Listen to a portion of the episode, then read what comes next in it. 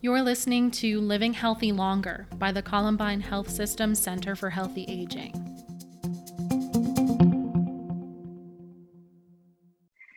So, we typically don't think about age itself as a disease or aging as a disease. But if we could target aging, if we could actually slow aging, that's the common core, right? We could slow all the related diseases.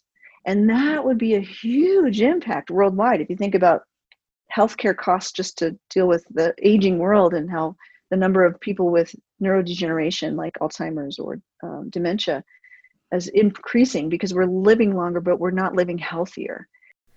That is Dr. Nicole Ehrhart. She is someone with many titles at Colorado State University.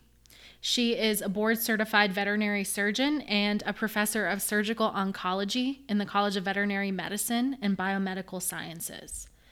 She holds the Ross M. Wilkins MD Limb Preservation Foundation University Chair in Musculoskeletal Oncology and Biology, which brings us to her research interest. Dr. Ehrhart is actively involved in limb preservation, regenerative medicine, and tissue engineering. Her lab conducts translational aging, bone, and muscle regeneration research to benefit both human and canine patients. I know her best as my supervisor. Dr. Ehrhart is also the director of the Center for Healthy Aging at CSU, where she and I work together. In this episode, I talked to Dr. Ehrhart about the hallmarks of aging, these defined mechanisms that happen at the cellular and molecular levels in our bodies that are considered to be drivers of aging. We discussed Dr. Ehrhart's area of research in regenerative medicine, how that ties into the hallmarks of aging, and later how that led to a career in aging research. I ask her if it's possible to reverse aging or even slow down the aging process. And we spend some time talking about a link between aging and cancer and how dogs might be the key to bringing research from the lab and into humans. The hallmarks of aging are a fascinating topic that much of aging research is organized around. I hope you all enjoy this episode and thank you for listening. I'm your host, Hannah Hallisker, and this is Living Healthy Longer, a podcast from the Columbine Health System Center for Healthy Aging at Colorado State University.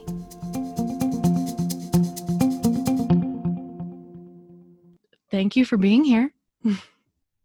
It's a pleasure to be here. Thank you, Hannah.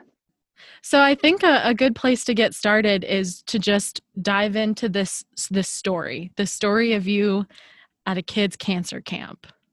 Mm. Yeah, so when I was a young surgery resident, um, I was recruited to attend a kids' cancer camp as a counselor. And um, when I was there the first summer, I met a little girl who had recently had an amputation because she had bone cancer. And she was about nine years old and had no hair and I was just enamored with this little girl um, and her, you know, just indomitable spirit and just how she was enjoying herself.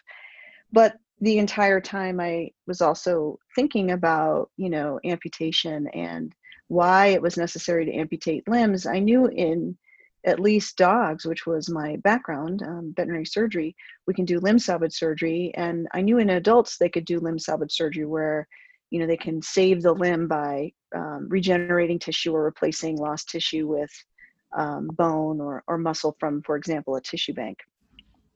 Um, so i became really interested in options about why, why this was so hard to do especially in children.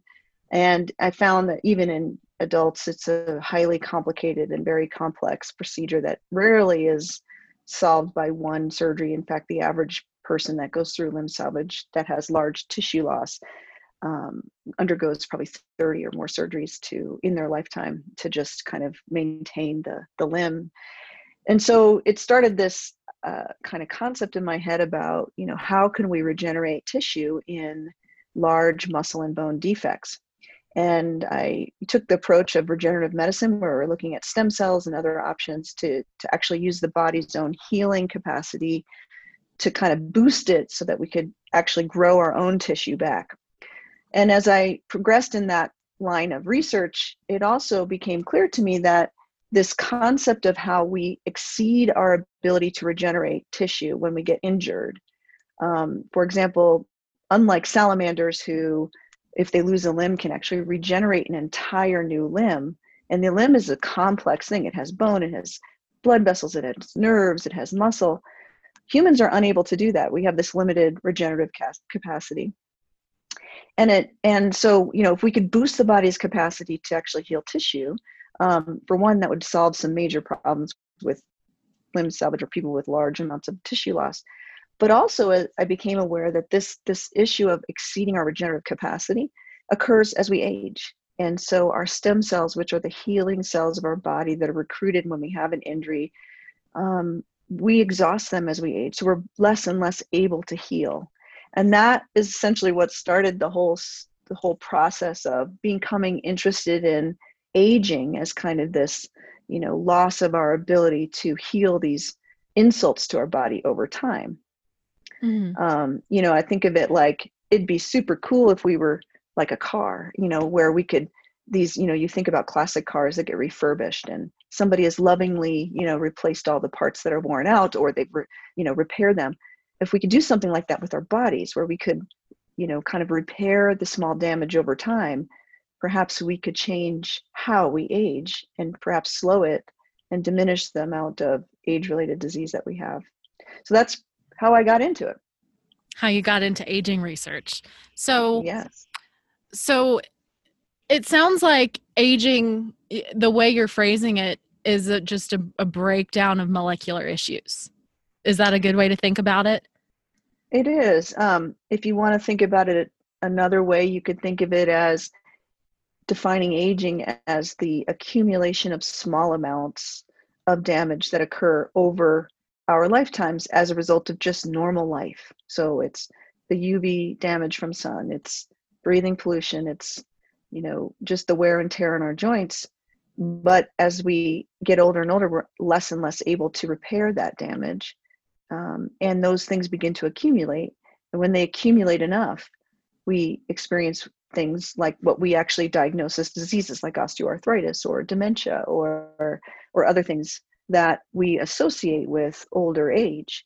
Um, and it's essentially the accumulation of those things that create the aging phenotype if you will. Is everything about aging a molecular process can every every part of the aging process be traced back to something molecular? Well, at least as far as we know, yes. And it turns out that um, you know, nature is this very, very conservative force, right? So it uses the same, you know, patterns and procedures and mixes them up in different ways in different organisms. And what we've learned is that even in organisms as simple as yeast down to the molecular level and and it, we see changes that are associated with aging and we can actually modify some of those things to slow aging in yeast. And then we've done it in my in worms and flies. And finally we've done it in mice because this there's similar mechanisms that create um, that are involved i guess in aging um, and we actually call those mechanisms the hallmarks of aging because we can see them on a cellular basis, whether it's a single cell organism like a yeast or a more complex organism like a mouse or even in a human. The process and mechanisms are exactly the same. They're a little bit different. Some obviously in a yeast it's much more simple than it is in, in a human. But the fact that we have now narrowed down these kind of hallmarks of aging to specific things that we know we can modify in simple organisms makes us extra- extremely hopeful and very confident actually that we can actually do this in humans eventually. Right. So it's it's a universal process shared with even the smallest of creatures. So so what are some of these hallmarks that we can see? They're they're defined. We know what they are. Right. And so it's but this is the culmination of many years of research with people who have done this eloquent, you know, kind of mechanistic exploration.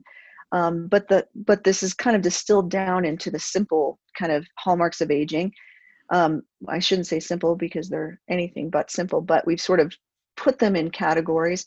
And the big ones are things like senescence, um, stem cell exhaustion, which we talked about a little bit already, um, things about how cells communicate, how our DNA becomes less and less stable, um, how we um, our telomeres, which are sort of the caps on the end of our chromosomes, become shorter as we age, um, how the genes express themselves are changed, loss of uh, proteostasis, which is how our bodies kind of um, uh, kind of deal with proteins and protein accumulation, and then nutrient sensing. So these are all what we call the hallmarks of aging, which are conserved, be it you know from yeast all the way to humans. And it gives us kind of the knobs if you will that we can turn to modify aging at least in the simple organisms but we believe very strongly that this is also some knobs that we can kind of adjust in humans on a cellular basis. So these are what we call the cellular hallmarks of aging and they're essentially the drivers of aging. They drive how we age on a cellular basis. Mm-hmm. And there are researchers that spend their entire careers focused on one very specific component of one hallmark, correct? That is right. Right. And so you've you've kind of situated yourself with the first two you mentioned, cellular senescence and stem cell exhaustion. So can you talk just a little bit more about those two hallmarks in particular and maybe some of the work that you've done in them? Yeah. So the the first one, cellular senescence, that is essentially um, it's interesting because it's actually a mechanism that has evolutionarily been developed to avoid cancer, um, and and so we'll touch on that in a little bit later how cancer and aging can be related. But um, so cellular senescence, what happens is when you, our cells um, develop some type of insult, whether that's uh, you know genetic insult, um, you know we for example sunburn, um, which is why we peel because those cells die. What should happen is when we uh, experience that insult, the cell has signals inside of itself to tell itself to park outside of the cell cycle, which means that it will not reproduce itself. And when it does that, it also upregulates um, DNA repair mechanisms that are trying to fix the damage that's happened. And there's a little time clock that starts. And if after a period of time, the DNA damage is not able to be repaired. Either that's because we are, um, it's too big for re- re- repair or something, there's too much damage. The cell should normally die for the benefit of the host, meaning it's trying to die so that it doesn't pass on this genetic mutation or genetic damage to its daughter cells, which is how cancer has started. There is another um, cell fate, though, that can happen, and that's called cellular senescence. And when cellular senescence happens, um, instead of actually committing suicide like it should, it kind of parks itself permanently outside the cell cycle. It doesn't reproduce, but it also doesn't die. And instead of um, dying, what will happen is a certain population of those cells will begin to upregulate really big inflammatory products. And um, this, this process um, is called the senescence associated secretory phenotype, which just, just means that these cells are secreting a whole bunch of inflammatory stuff. So they're kind of like zombie cells that are bad for you um, because while they're not necessarily creating a cancer and reproducing, they're also also creating all kinds of things that in the beginning are things that kind of keep us from developing cancer, but in the end turn out to create this pro-inflammatory or highly inflammatory small environment that then harms cells beyond it. So that's why we get wrinkles, for example, because the the inflammation products that these cells will produce create problems with our um, collagen. Um, it creates all kinds of different things. So if you think about, for example, wrinkles, you know, it's it's the extracellular matrix or the collagen um, that's in our skin that becomes less and less resilient and elastic, and that's because it's experienced this very low grade inflammation. Inflammation, and um, as a result of these um, senescent cells. So one of the things that we're really interested in is how do you selectively find those senescent cells and actually eliminate them? And if we could do that, does that actually change how we age? And and what we've learned is that yes you can actually select these cells. You can give certain um, types of therapeutics that are things that actually are given for other reasons um, in the medical field. So they're already approved and have a very known safety profile etc um, but on very low doses can actually find these cells and actually kill them which is killing the zombie cells that are sort of creating this pro-aging environment. Um, and so we've done this in mice and we're now interested in moving to you know higher organisms such as you know companion dogs and people so that's right. senescence Um, and then for stem cell exhaustion, we touched on this a little bit about how we have this uh, repair capacity in our bodies, which um, are really kind of initiated by adult stem cells that exist in all of our tissues as adults. You know, people hear about fetal stem cells, but these are these are from our adult tissues. They're not fetal. Um, they're a normal part of our healing mechanism. But as we age, um, we have fewer and fewer of them, as well as the ones that we do have don't function as well. And so um, our ability to repair small damage begins to diminish over time. And so we're really interested, not only, we talked about how stem cells could help boost the body's ability to heal, for example, large defects, but we can also think about it as how can we boost our body's ability to heal the small insults that are actually the things that accumulate over time that create the aging, you know, create all the diseases of aging that we we are familiar with. So um, we're interested in using stem cells, um, our own adult stem cells, and kind of rejuvenating them or giving them a boost. Um, in this case, to sort of give them a small boost over a long period of time, so that we're not creating that, you know, kind of loss of healing capacity that occurs with aging. Mm-hmm. You touched on it a little bit with the senescence piece, but you mentioned pro inflammatory factors and, and inflammation being the kind of the root of this. So when I was reading about all the different hallmarks, inflammation was coming up with every single one. It seems like inf- inflammation is such a culprit when it comes to aging that it's happening at this very molecular basis, and we probably don't even realize it's happening over the course of our lifetime. Yes, and you can think about it in a lot of different ways. I mean, so people have called this process inflammaging. So instead of inflammation, inflammaging, That's because clever. it is, yeah, it is kind of a root um, result of a lot of the different hallmarks of aging that ultimately kind of start this very low grade but very long term inflammatory process that's um, that is part of the root of of aging more quickly um, so, for example, um, fat tissue is a highly inflammatory organ. Like it can carry a ton of inflammation signals and cells, etc. Think about, you know, um, just fat in itself has a ton of free radical, um, you know, oxidative, um, you know, changes in it. So people that are obese, um, that have a ton of fat, um, or more than what is healthy to have because we all need fat but we only need some fat not we have excess fat. We're that organ and we, we call fat an inflammatory organ but fat itself can actually adipose tissue can actually create and kind of keep that inflammatory thing kind of rolling in a bigger way. And that's one of the reasons why obesity is related to some of the other things that we see in old age like cancer like type 2 diabetes all kinds of things like that. So you can see that this is a very complicated and interconnected ball of wax that is really a little hard to untangle. And that's one reason why we go to simple organisms to sort of untangle them because you know there's a lot more we can do there to sort of drill down into the mechanisms. And then we see once something works on that level we see if it can work in a more complex system that you know is more interwoven in terms of the different hallmarks of aging and how one affects the other. Hmm is it fair to think of the hallmarks as like a domino effect? Like like how do some of the hallmarks link to other ones? Yeah.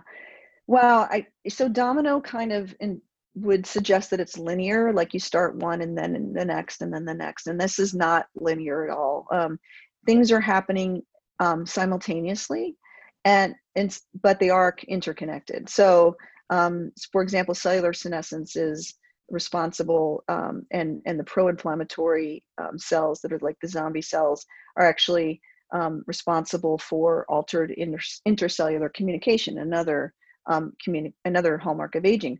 But altered intercellular communication which is where we we're signaling pathways like the normal kind of orchestra that's playing kind of gets disrupted instead of having a beautiful music. Um, we start seeing you know notes that are sort of wrong and then more notes that are wrong and then suddenly it becomes no longer music it becomes just noise.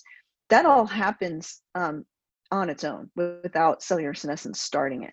But what can happen is you can see if you think about the hallmarks of aging as actually being themselves the orchestra that needs to be playing in tune and perfectly in, synchron- in synchronicity as we as we go through our lives. Um, what happens is that you know in one area like one person might have um, more issues. So for example the violin section if we think about senescence um, might be the problem child at first but then you know it affects everything else. But the other areas are starting to become problematic even before the violins start. So i don't know if that's a good analogy but that's kind of what i think about it as no I, I definitely think the body is complicated enough that an orchestra is a good good metaphor right yes yes and so so i'm curious the goal with all of this the goal with studying the hallmarks of aging I think is this question of is aging a modifiable process? Can we can we reverse aging and f- discover that fountain of youth that we hear about all the time in pop culture? What right. do you think? So theoretically and and there's proof that this is um, happening. It, yes, the answer is can we modify or reverse aging?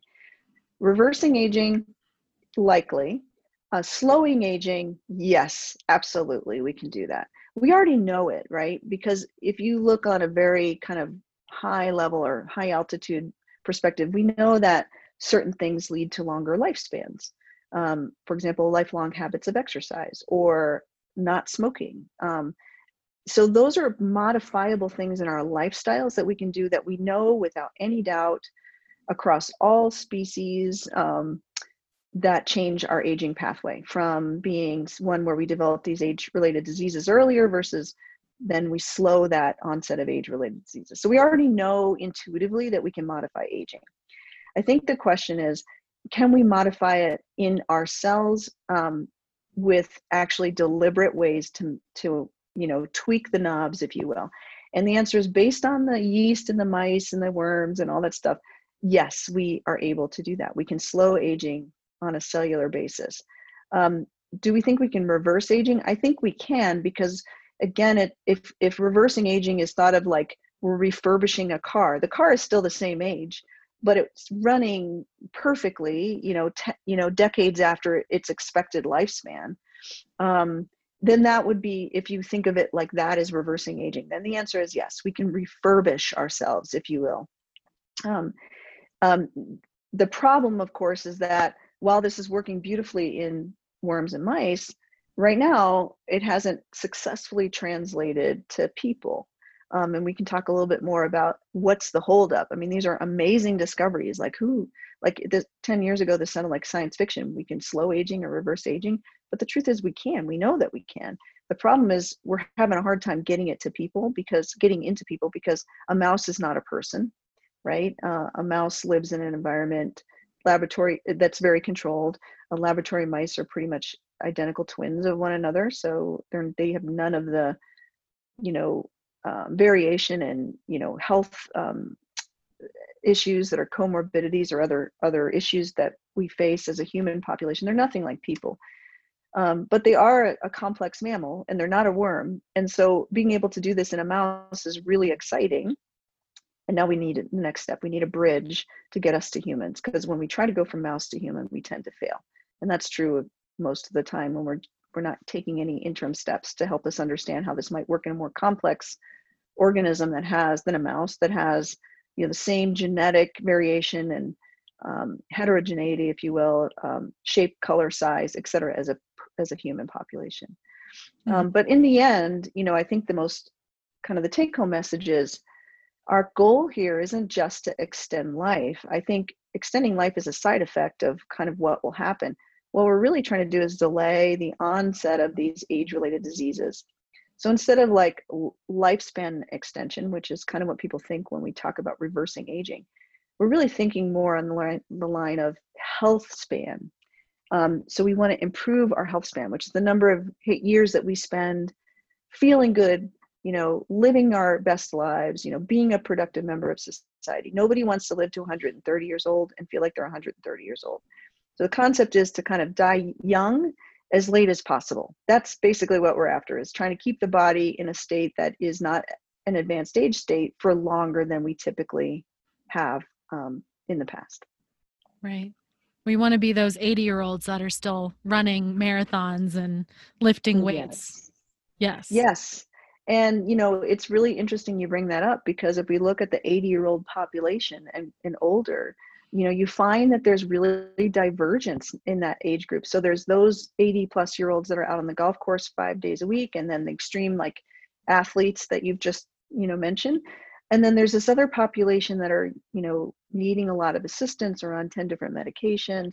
But what's interesting is there really isn't a lot of people in between. So by that age by age 80 something has changed that you know where this pathway of healthy aging versus maybe more or less successful aging i guess um, started to diverge those two populations at some point during their lifespans. But by the time they're 80 you know we really see a difference. We really see this one population that's, uh, that's healthy and this other population that's much less healthy and not a lot of spectrum in between.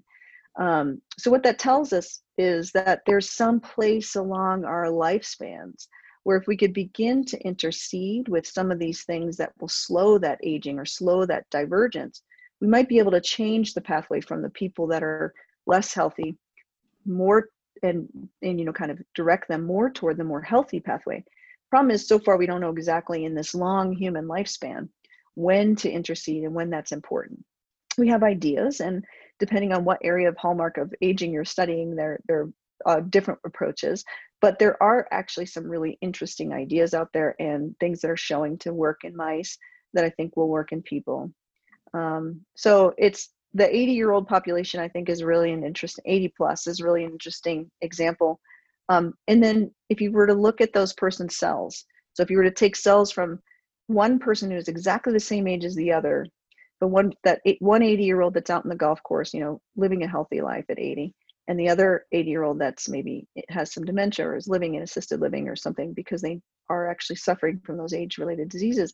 And you take cells from each of those people, even though they're the same age, by like chronologically, they've been on the planet the same amount of time, if you look at those cells, they look different. So the 80, healthy 80 year old has younger cells than the less healthy 80 year old. And if you look at all those hallmarks of aging, those drivers of aging, the person that's healthy has fewer of those than the person that's not healthy. So again, we're seeing that this this is evidence that cellular aging, um, drivers of aging, are really important and that we potentially have a target that we can look at. These are targets that we can modify that may change how you know we age. They're just not something that has to happen to us no matter what. Right. It's not destined to happen to us. Genetics well, are not destined. Yes, and you know I think about there's genetics and then there's epigenetics, and if you and I think the best example of like genetics versus epigenetics is genetics is the deck of cards that you were given when you your you know the sperm and the egg came together and mixed up their chromosomes and we got this deck and that's our genetics. The genetics are fixed in our body for our lifetime and the same you know dna occurs in every one of our cells. But what is not fixed is something called the epigenetics and the epigenetics are more like the hand that is played from the deck we actually can change the hand we can't change the deck so some of us get really crummy decks. I mean, you know, kids that get childhood cancer or have, you know, ALS or whatever, uh, you know, no matter how many hands were played, some of those cards were going to come up just because there were more of them to start with in the deck. But for many of us, the hand that we can play can be modified. It can be modified, we know, by lifestyle choices, but we believe that it also can be modified by therapeutics and drugs, and that's what we're looking for. Mm-hmm. Are those ways to change the hand? how the hand is played. Mm-hmm. It also sounds to me like a great argument for why you should be active and thinking about health even at younger ages. So true. Because so like you were like you were saying, depending on what hallmark you're studying, you know, there's different approaches as to what that age threshold is that you can target to change the hallmarks. So if if we're unsure, it just seems like a safe bet is to always be active and try to be mindful of what you're eating and how you're taking care of yourself. Yeah, because those are things we know we can modify, right? Like we have choices there. Like we can't modify our genetic deck, um, but we can modify certain things that we know on a very like broad population basis do impact our health as we grow old um, because we, we can see that. It's very clear to us. You know think about the blue zones. I don't know if you've heard of those where people there's a higher percentage of people that live beyond the age of, of 100 and there's areas of you know the world where this is a, a phenomenon. Like there's just a large like japan and sicily and italy etc Um, and you know, some of the really commonalities between those people are that they have a very active lifestyle. There's tons of walking. They have a Mediterranean diet. So you talked about activity and diet, you know, and certainly we can look at associations of those things. Um, so I agree with you. I think you need to be thinking about this no matter what age you are. And it's never too late. That's the other good news is you could be in your 70s and still be able to change your hand. You have less you have less ability to do that just naturally with lifestyle changes, but you have still it is not a foregone conclusion. Like you can still do things that will change your aging pathway at age 70. What we want to find is could we take that 70 year old and then not only just think about lifestyle changes which are important but could we think about a vitamin a medicine uh, a supplement a you know something we give them that would then kind of again get rid of the senescent cells if, to use one example or really change the mitochondrial energetics or whatever that we know are these hallmarks of, of aging that we could then you know really slow that whole roll down that's kind of what we're that's the holy grail if you will yes Yes. So, kind of to go back a little bit, what we were discussing just a minute ago, you are a veterinary surgical oncologist and you study aging and you're in the realm of cancer. So, how do the two connect to each other? Wow. Yeah. Yeah. This is one of those stories that um, people kind of shake their heads and go, wait, wait, wait, what? um, so, my whole career, like, again, starting with the little girl at cancer camp, you know, became as I as I progressed through my career and was interested in regenerative medicine and how stem cells and other ways in which we could regenerate tissue. Um, one I've also because of this little girl, quite frankly, you know, was also interested is could you safely use those in a cancer patient? Um, those those things like stem cells or other things, growth factors, to help boost the body's healing ability. Um, my concern and everyone's concern is that you know things that cause cancer that cause that um, create growth of cancer cells if you give them um, in the setting of somebody who's already had cancer, um, but you're trying to regenerate tissue, um, could you actually promote the cancer progression, like growth factors or stem cells? Could you actually, in the setting of someone who's already had cancer, actually create a worse outcome for them because their cancer might come back? So, for example, things that you use to heal bone also will stimulate bone cancer. So you you know you have to walk a very thin knife blade there. So I was interested in the setting of cancer and and regenerative medicine. And that's kind of where I stayed in my lane until I really got interested in aging. And again, the link there being between senescence and stem cell exhaustion, kind of this idea that we have these limited regenerative capacities and what can we do to boost the body's capacity to heal and repair these small damages? But not only that but or can we take away the things that are sort of creating an environment that um, makes it harder and harder for us to heal which in, in this case would be senescence at least in my interests and so the cancer and aging thing kind of are very very related and as you look into if you're if you look into cancer biology there's a whole hallmarks of cancer you know scenario where we know there's certain things that as we um, as we develop cancer are sort of the drivers of cancer. If you actually superimpose kind of the hallmarks of cancer over the hallmarks of aging, what you find out is there's seven common hallmarks between the two. And it makes sense if you think about it because age cancer is an age-related disease. I mean, yes, young people can get cancer, but by and large, most people that get cancer are are in their advanced age, and our risk of getting cancer is actually greater the older we get. Um, and we can talk about that, but that makes total sense to me. So there's a whole bunch of like aging, like anti-aging or slowing aging or reversing aging um, approaches on a cellular level that may also be anti-cancer. Um, if you think about the whole, um, you know, all the age-related diseases, cancer being one, but things like heart disease, neurogen- neurologic degeneration, like um, you know, Alzheimer's, um, type 2 diabetes, macular degeneration, stroke, cardiac disease. What's interesting to think about is that the one common element among all of them is aging. So we typically don't think about age itself as a disease or aging as a disease.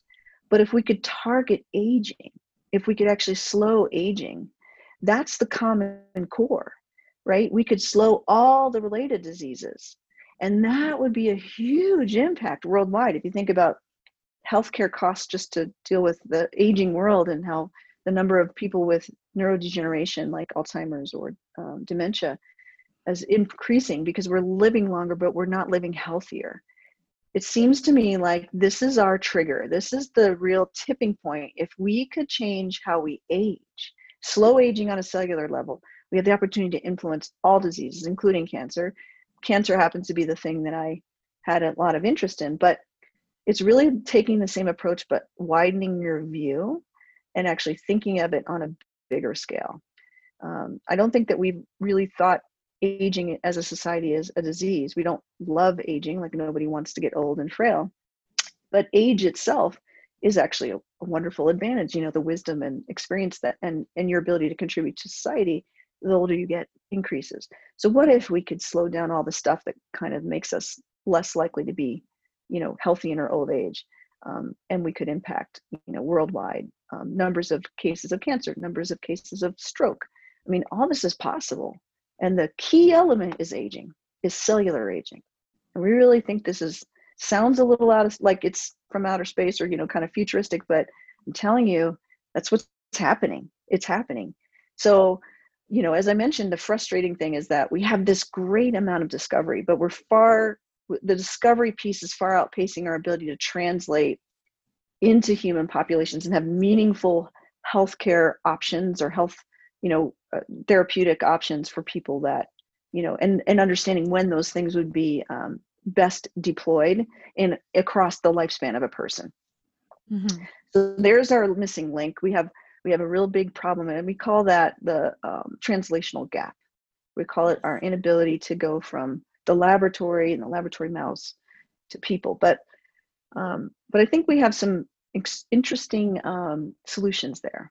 Um, and um, yeah yeah especially here at csu so right right and that's perfectly leading to my next topic so speaking of thinking about aging from a wider scope a broader perspective you're the director of the Columbine Health System Center for Healthy Aging at Colorado State. And, and we're a new, relatively new center. And that's what we're doing. We want to look at aging from this broad scope. So, so let's talk a little about the center and especially how we're trying to close this translational gap that you've referenced. Right. Well, um, when we talk about taking a broad, um, a broad view of things, um, what comes to mind is the word convergence. Um, and and over and over again, um, I think as we we the scientific community has recognized that what we've been very good at is drilling down deeply within a discipline molecular biology or you know cellular you know whatever um, even social sciences whatever. We, we drill very deeply down into our disciplines into mechanistic you know discovery and all that is is beautiful eloquent research. But sometimes what we fail to do is look across disciplines and I think as we think about the world's big challenges, and aging is certainly one of the biggest challenges we're facing as a global community because we're living longer but not living as healthy.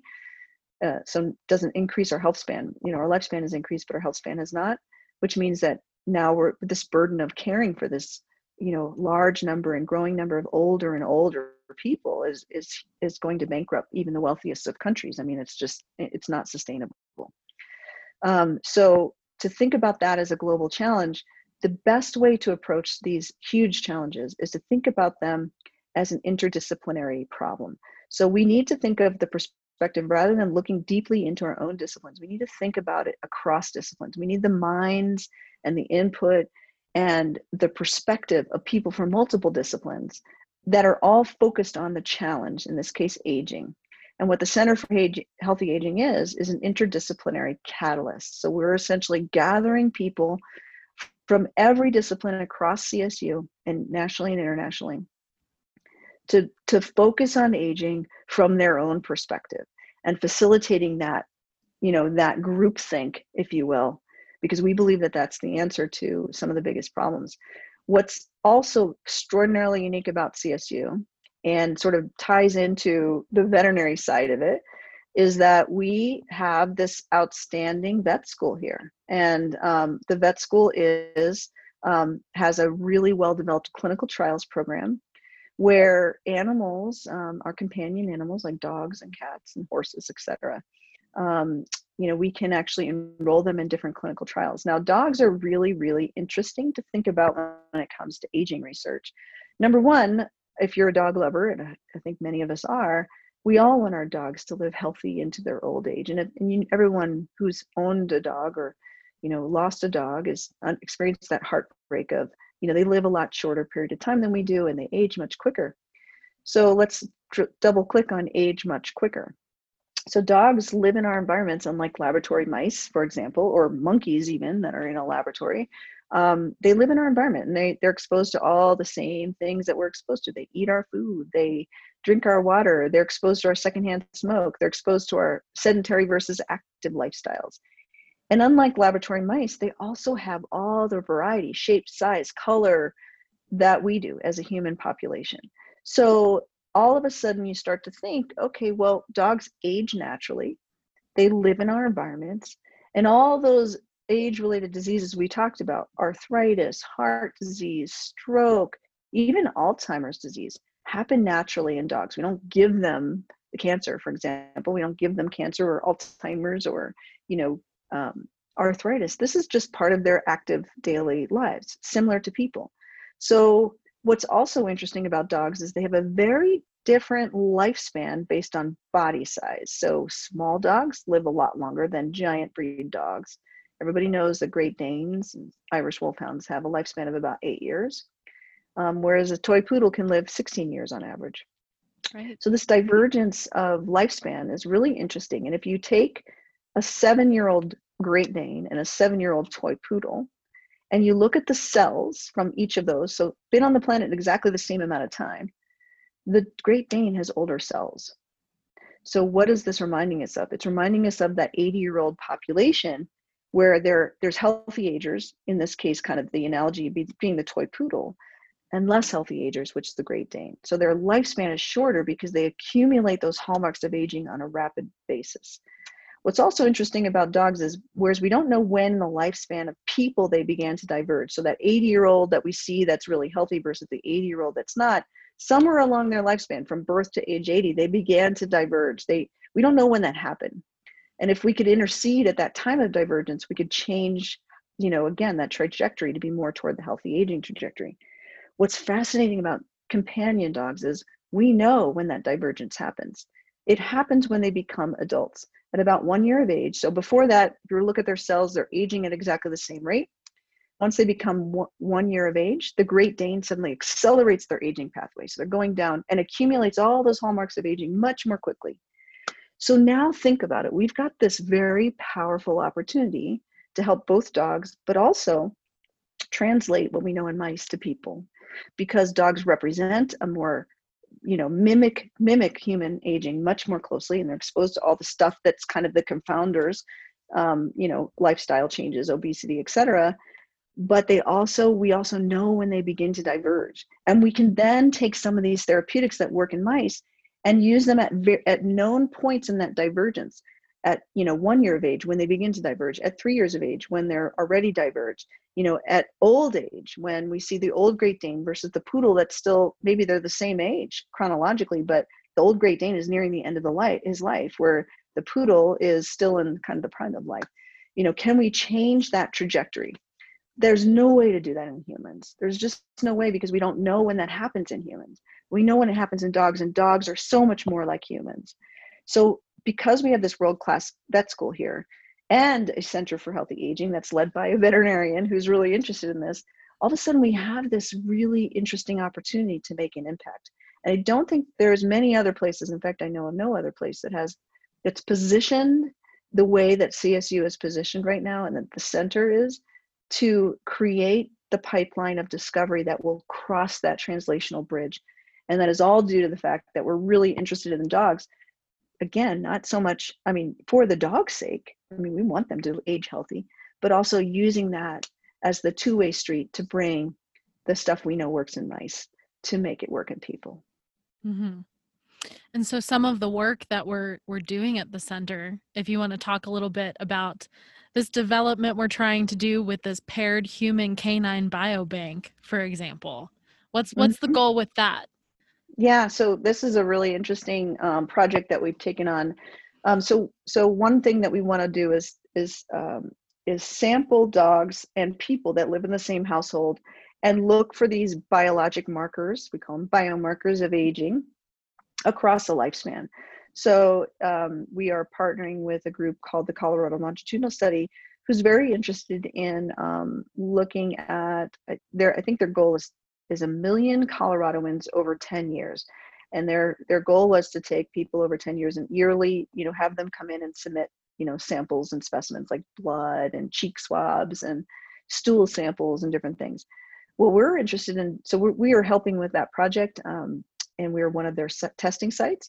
But we're very interested in also taking a subset of those people that are dog owners and doing exactly the same thing in the dogs over a five year period because 10 years would be a long time um, for you know we're, we're pretty sure we'd lose a bunch of dogs just to old age of course over 10 years. But um, and the idea there is c- to find out whether or not the biomarkers that we see associated with aging are actually number one reflected in the dog but number two if dogs are actual sentinels of human aging. Since they're exposed to all the same environmental things that we are can we actually predict that someone's going to go down a less healthy aging pathway by seeing how the dog that living in that same household is actually aging on a cellular level. So that's the concept. Uh, again, linking the whole co- concept of, you know, we are sort of this one medicine kind of approach where we share the planet with these creatures. They live in our homes, they sleep in our beds, they're part of our family. Um, can we can we learn something by that relationship that's really beneficial to human health? And the answer is I, I know that we can. We already are doing it.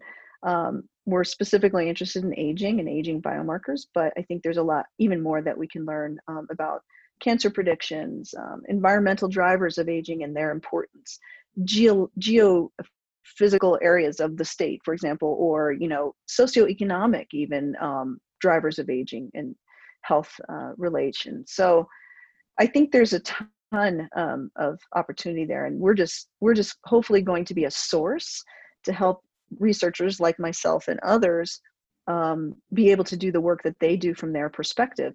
Again, with the goal that we're going to combine disciplines and try to find, you know, you know what, you know, just to try to answer those those large challenges and try to really move the needle in in human aging and in canine aging. Yeah, it's it's the way of science to move in an interdisciplinary fashion going forward and and the center is perfectly poised to be able to do that with aging research. Yeah i think um, it's been very um, the, the very good foresight on the part of csu to invest in the center um, as as that catalyst because again um, without the interdisciplinary viewpoint we miss the boat a lot of the time. I mean we get really good information but we need to not just get that great information by being very deep in our disciplines we need to think across disciplines. And i think we'll see that more and more um, you know in the science world. I think we've it's it's a shift and i think we're sort of at the front wave of that shift. Mm-hmm. well we are rounding out so i'm going to ask you the question that i ask everyone who comes on this podcast. From your perspective and what you research what is your best advice for healthy aging for the listener? Mm-hmm. Oh, that's such a good question. So, okay, I'll take it from the perspective of we know aging is modifiable.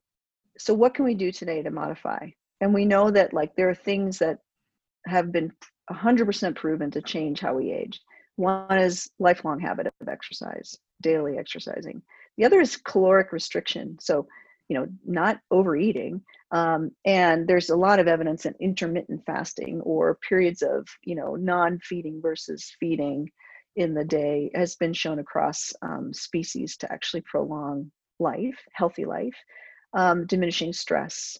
Um, so mindfulness, um, you know, using time, getting good sleep, all those things are things we can do right now that can change things. And it doesn't matter how old you are, there's a benefit to it for our aging. It's a benefit for our health in general, our health in general. But yes, those are the things we can do today. But the other thing you can do today is number one, continue to be educated um, I direct people to our website, which is a great resource to continue to hear the latest and greatest in healthy aging research. But that's one way. Keep keep being educated.